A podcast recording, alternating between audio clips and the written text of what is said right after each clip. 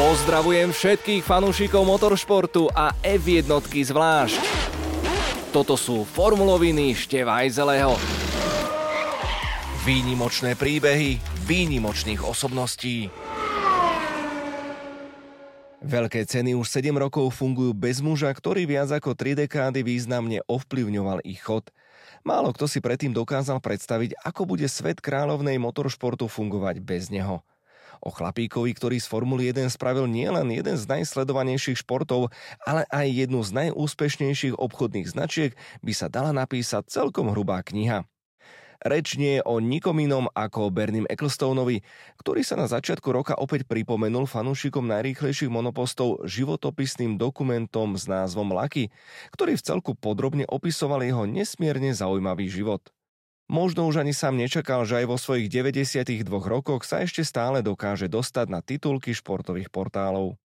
Nevinná poznámka o tom, že spolu s vtedajším šéfom FIA Maxom Mouslim vedeli o manipulácii neslávnych pretekov v Singapure 2008, vyústili až do predžalobnej výzvy od právnikov Felipeho Masu. Ak sa však obzrieme za Bernieho životom, takéto škandály neboli pre neho ničím výnimočným. Dalo by sa povedať, že aj dnes si záujem o svoju osobu celkom určite užíva. Novinári vďačne takmer pol storočia citovali jeho kontroverzné vyhlásenia, ktorými ich krmil za každým, keď potreboval strhnúť pozornosť na svoju stranu.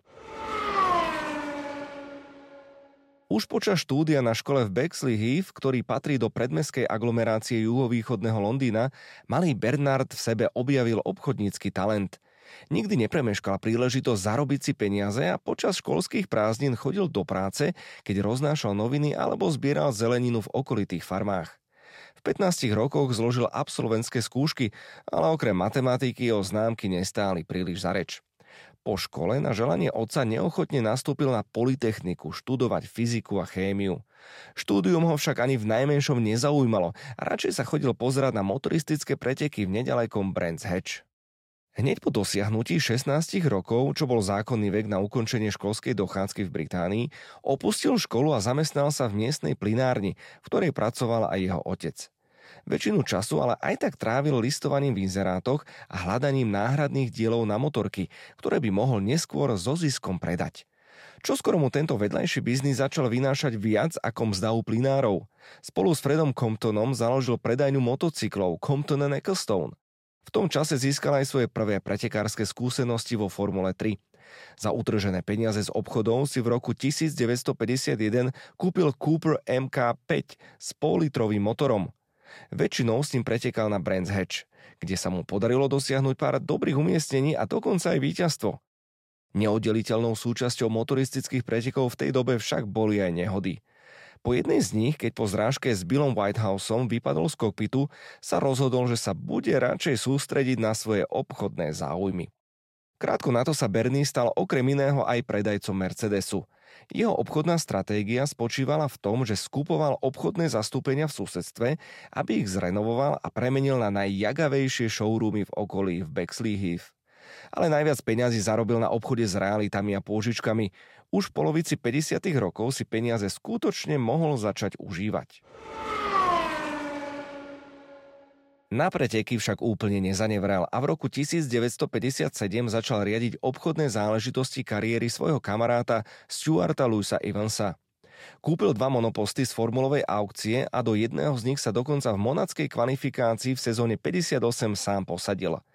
Jeho čas ale nestačil na to, aby sa mohol postaviť na štart veľkej ceny, čo sám neskôr zľahčoval slovami, že sa nejednalo o nejaký vážny pokus.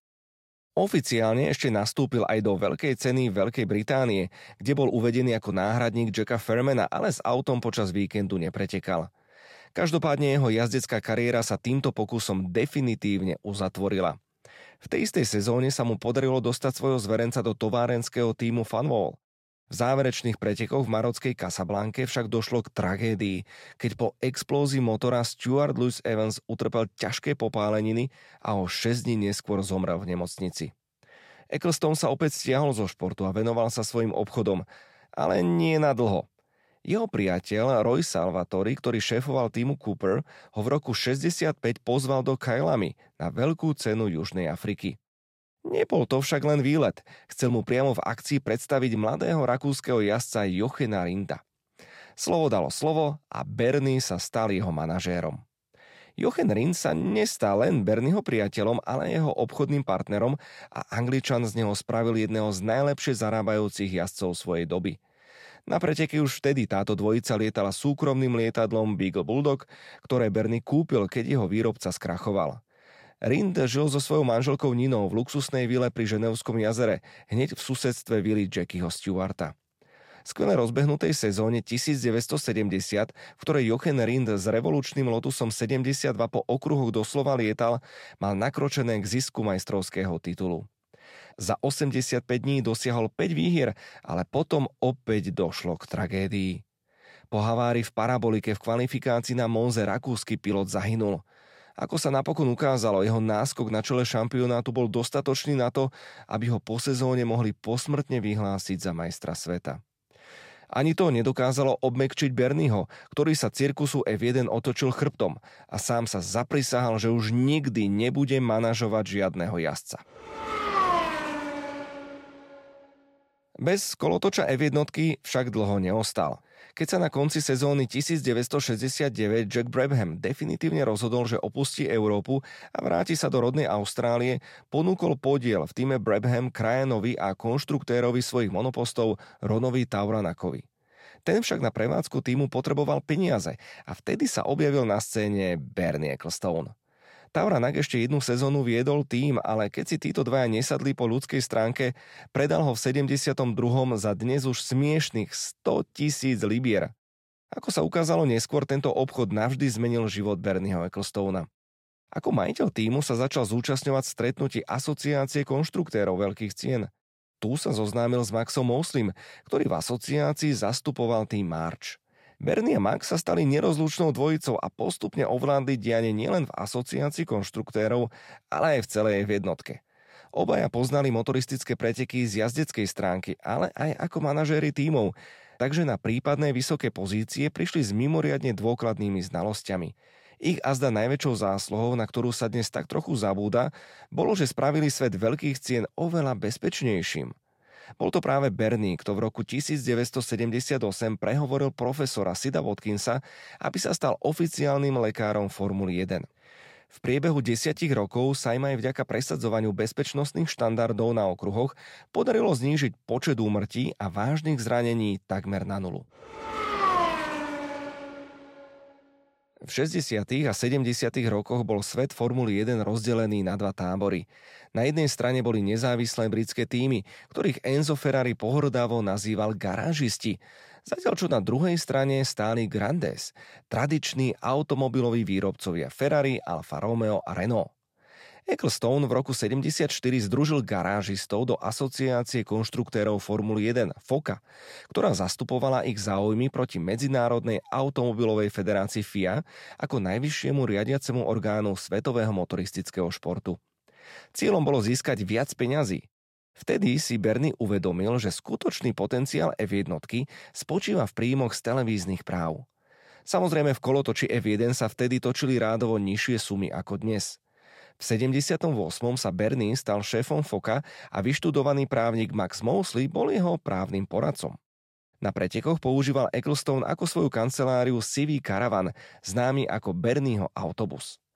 FOKA pod ich vedením začala požadovať peniaze za vysielanie veľkých cien, ktoré sa mali rozdeliť pre všetky týmy.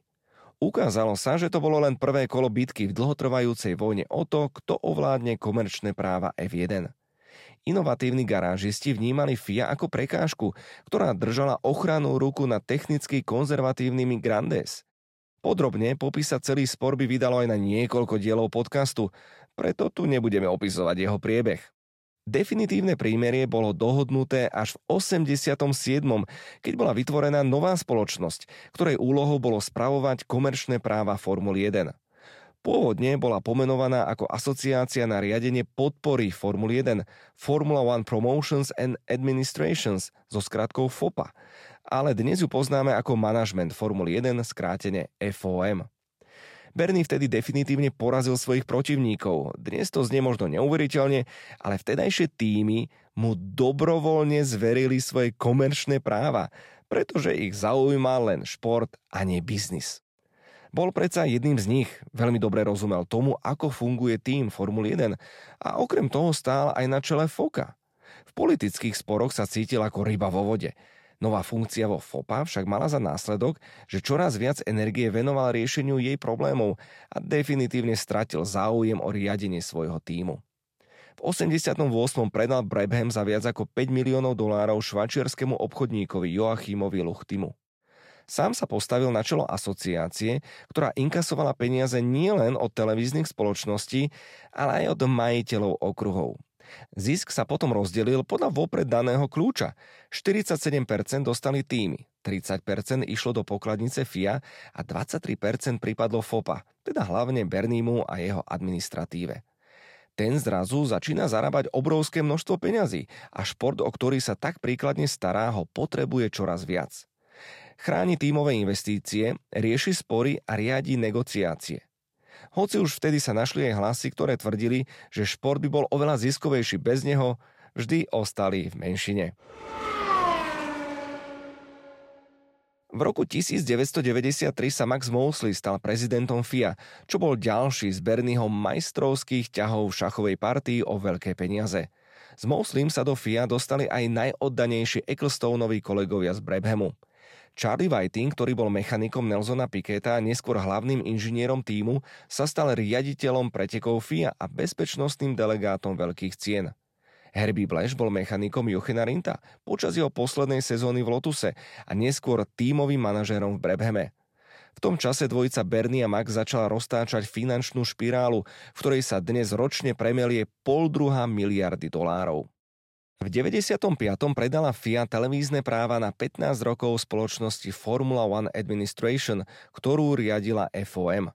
Na oplátku dostávala ročne vyplatený podiel na zisku z predaja televíznych práv. O predaj práv sa ale začala zaujímať aj Európska komisia, ktorá namietala, že práva neboli ponúknuté vo voľnej súťaži. Bernie sa teda koncom roku 1998 dohodol s Maxom, že zmluva o predaji práv z 95. sa zmení na zmluvu o prenajme na 100 rokov, s čím Európska komisia nakoniec súhlasila. Medzi tým zaklada Bernie Holding Slack, nazvaný podľa začiatočných písmen svojej vtedajšej manželky Slavici Ecclestone, na ktorej meno bola napísaná väčšina akcií. Slack združovala všetky predchádzajúce Ecclestoneové spoločnosti a získal práva na označenie Formula 1, Formula 1, F1 a všetky jeho jazykové mutácie. V roku 2016 vo veku 86 rokov napokon Bernard Charles Ecclestone rozohral svoju poslednú veľkú hru. Sám si uvedomoval, že jeho najväčšou chybou pravdepodobne bolo, že podcenil nástup internetu a sociálnych sietí. K tomu by sme mohli priradiť aj Bernieho viac ako 30-ročnú snahu dostať F1 do povedomia Američanov, čo sa mu nikdy úplne nepodarilo. Rozhodol sa preto, že komerčné práva predá niekomu, kto napraví všetky jeho zlyhania. V zákulisí tvrdo pracoval na sprostredkovaní tejto megatransakcie. Kvôli rôzne prepojenej vlastníckej štruktúre bol totiž celý obchod mimoriadne komplikovaný. Jeho voľba padla na mediálnu spoločnosť Liberty Media, ktorej majiteľom bol vtedy 184. najbohatší človek sveta John Malone. Po završení kúpy Formuly 1 sa však už s Bernie Ecclestoneom ďalej nepočítalo. Liberty Media ho síce neodkopla, ale v novej štruktúre vedenia mu ostala už len čestná funkcia emeritného riaditeľa bez výkonných právomocí. Malo to byť vyjadrenie rešpektu za celú tú prácu, ktorú za takmer 5-10 ročí v F1 vykonal. Za ten čas sa stal žijúcou legendou. Nebolo to tým, že by niečo vymyslel alebo vytvoril.